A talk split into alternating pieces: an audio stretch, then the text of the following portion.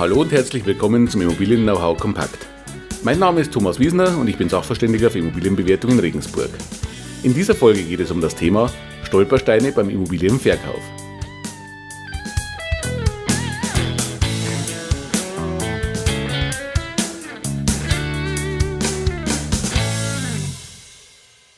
Ja, Stolpersteine beim Immobilienverkauf. Nachdem wir in den letzten Folgen ja viel über Kauf und Verkauf gesprochen haben und in der letzten Woche ja auch den zeitlichen Ablauf eines Verkaufs mal durchgegangen sind, möchte ich heute eine Folge machen, die in allererster Linie für Immobilienverkäufer sehr wichtig ist.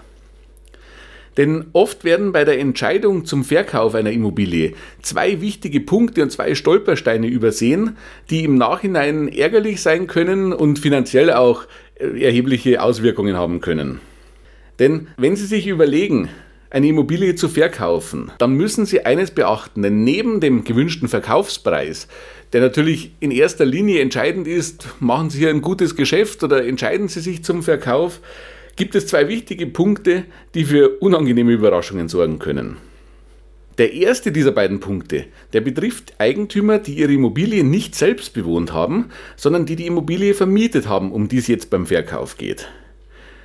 Dann ist nämlich zu beachten, dass unter Umständen ein erzielter Gewinn beim Verkauf versteuert werden muss.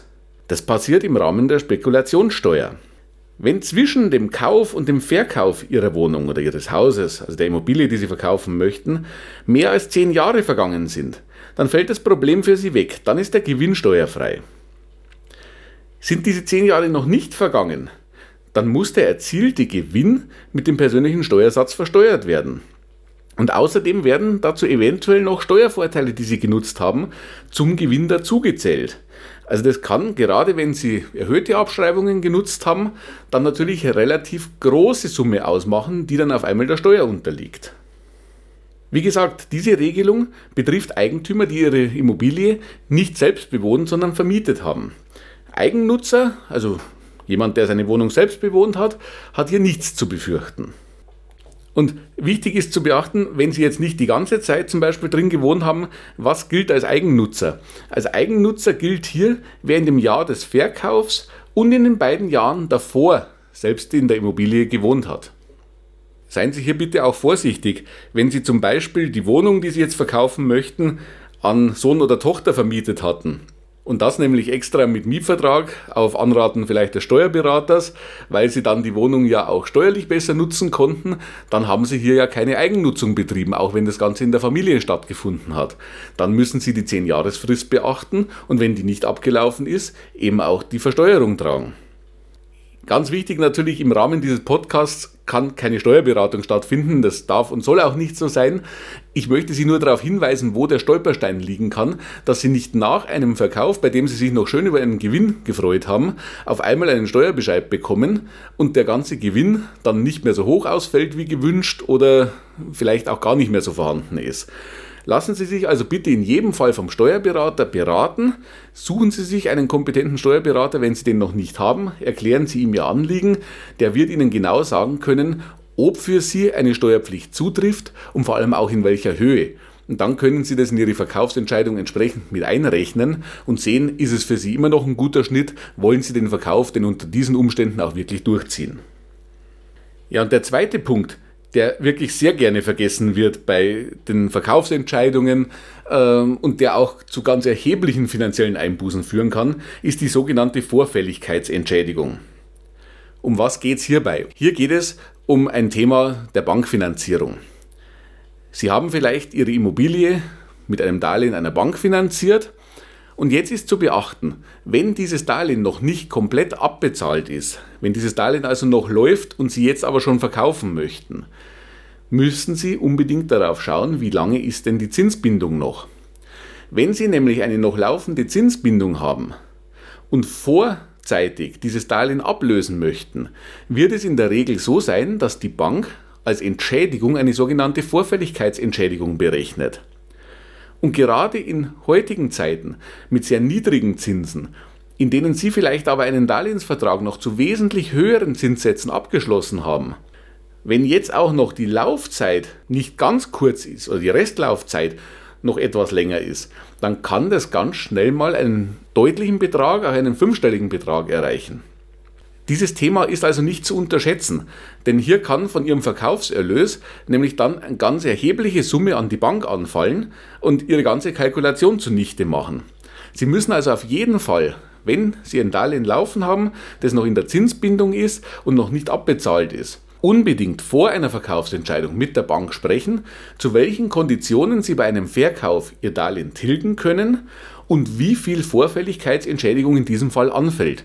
Denn nur so können Sie ja dann wirklich kalkulieren, welchen Verkaufserlös müssen Sie haben, damit Sie auch entsprechend aus diesem Geschäft rauskommen oder damit Sie auch die Kosten, die Sie hatten, wieder erzielen, äh, damit das Ganze für Sie auch funktioniert. Sprechen Sie also mit Ihrer Bank darüber und sprechen Sie mit Ihrem Bankberater vielleicht auch einfach verschiedene Szenarien durch. Man kann sowas in Einzelfällen auch mal umgehen. Vielleicht haben Sie noch ein anderes Objekt, wo Sie die Finanzierung hin übernehmen können. Vielleicht verkaufen Sie ja Ihr Haus und kaufen ein neues Haus und man kann diese Finanzierung auf das neue Haus übertragen, die Grundpfandrechte auf das neue Haus übertragen und Sie müssen das Darlehen nicht ablösen und damit die teure Vorfälligkeitsentschädigung bezahlen, sondern können es vielleicht weiterführen. Vielleicht ist es aber auch interessant, wenn die Zinsen, die Sie dort gesichert haben, noch sehr hoch sind, trotzdem die Vorfälligkeitsentschädigung zu bezahlen und vielleicht auch ein neues Darlehen zu sehr niedrigen Konditionen abzuschließen. Das kann ich Ihnen hier von der Ferne aus so nicht sagen. Das müssen Sie mit Ihrem Bankberater durchsprechen und sich hier wirklich beraten lassen. Aber bitte zwingend, bevor Sie eine Verkaufsentscheidung treffen, denn ich hatte schon Kunden, die haben gesagt, okay, zu dem und dem Preis habe ich ein Angebot von dem Käufer, das passt für mich, damit kann ich meine Kosten decken und zum Schluss kam der Hammer in Form der Vorfälligkeitsentschädigung. Der machte die komplette Kalkulation zunichte und die gingen dann auch mit einem Minus aus dem Geschäft raus. Diese Kunden hätten sich dringend vorher beraten lassen sollen, denn im Nachhinein ist es dann auch zu spät. Also nochmal zusammengefasst, zwei wichtige Stolpersteine, die Sie als Verkäufer unbedingt beachten sollten. Zum einen, wie viel Vorfälligkeitsentschädigung fällt an, wenn Sie noch eine Finanzierung laufen haben? Und zum anderen, sind Sie Eigennutzer oder hatten Sie vermietet? Wenn Sie vermietet haben, wie steht es um die 10-Jahresfrist? Ist hier eventuell eine Versteuerung des Gewinnes zu erwarten? Dann unbedingt auch mit dem Steuerberater sprechen, im Fall der Vorfälligkeitsentschädigung unbedingt mit dem Bankberater sprechen. Also holen Sie sich hier Unterstützung, holen Sie sich hier Hilfe, denn es geht wirklich um viel Geld und das bitte im Vorfeld richtig abklären lassen. Ich hoffe, ich konnte mit dieser Folge dazu beitragen, dass viele, viele Leute diese Fehler nicht machen, dass Sie im Speziellen keine teuren Fehler machen und sich vorher entsprechend beraten lassen. Und ich sage, ich hoffe, Sie können damit sichere Entscheidungen treffen. Das wäre mein Anliegen. Wenn das so ist und auch wenn Ihnen die Folge gefallen hat, dann würde ich mich über eine positive Bewertung freuen. Geben Sie mir doch 5 Sterne auf iTunes, das wäre klasse. Geben Sie mir einen Daumen nach oben auf YouTube, je nachdem, wo Sie gerade den Podcast hören. Und schreiben Sie mir doch einfach in die Bewertungen und in die Rezensionen rein, welche Themen Sie interessieren. Dann kann ich da auch gezielt darauf eingehen. Ja, und wenn noch nicht geschehen, freue ich mich natürlich auch, wenn Sie meinen Podcast abonnieren. Dann gibt es auch für Sie jede Woche wieder spannende Themen rund um die Immobilie. Mein Unterstützungsangebot rund um die Immobilie als Sachverständiger und Makler finden Sie natürlich immer auf meinen Seiten Immobilienberatung-wiesner.de und Immobilienbewertung-wiesner.de. Die Links dazu finden Sie in den Show Notes. Ja, in diesem Sinne bleibt mir zu sagen, bis bald, Ihr Thomas Wiesner.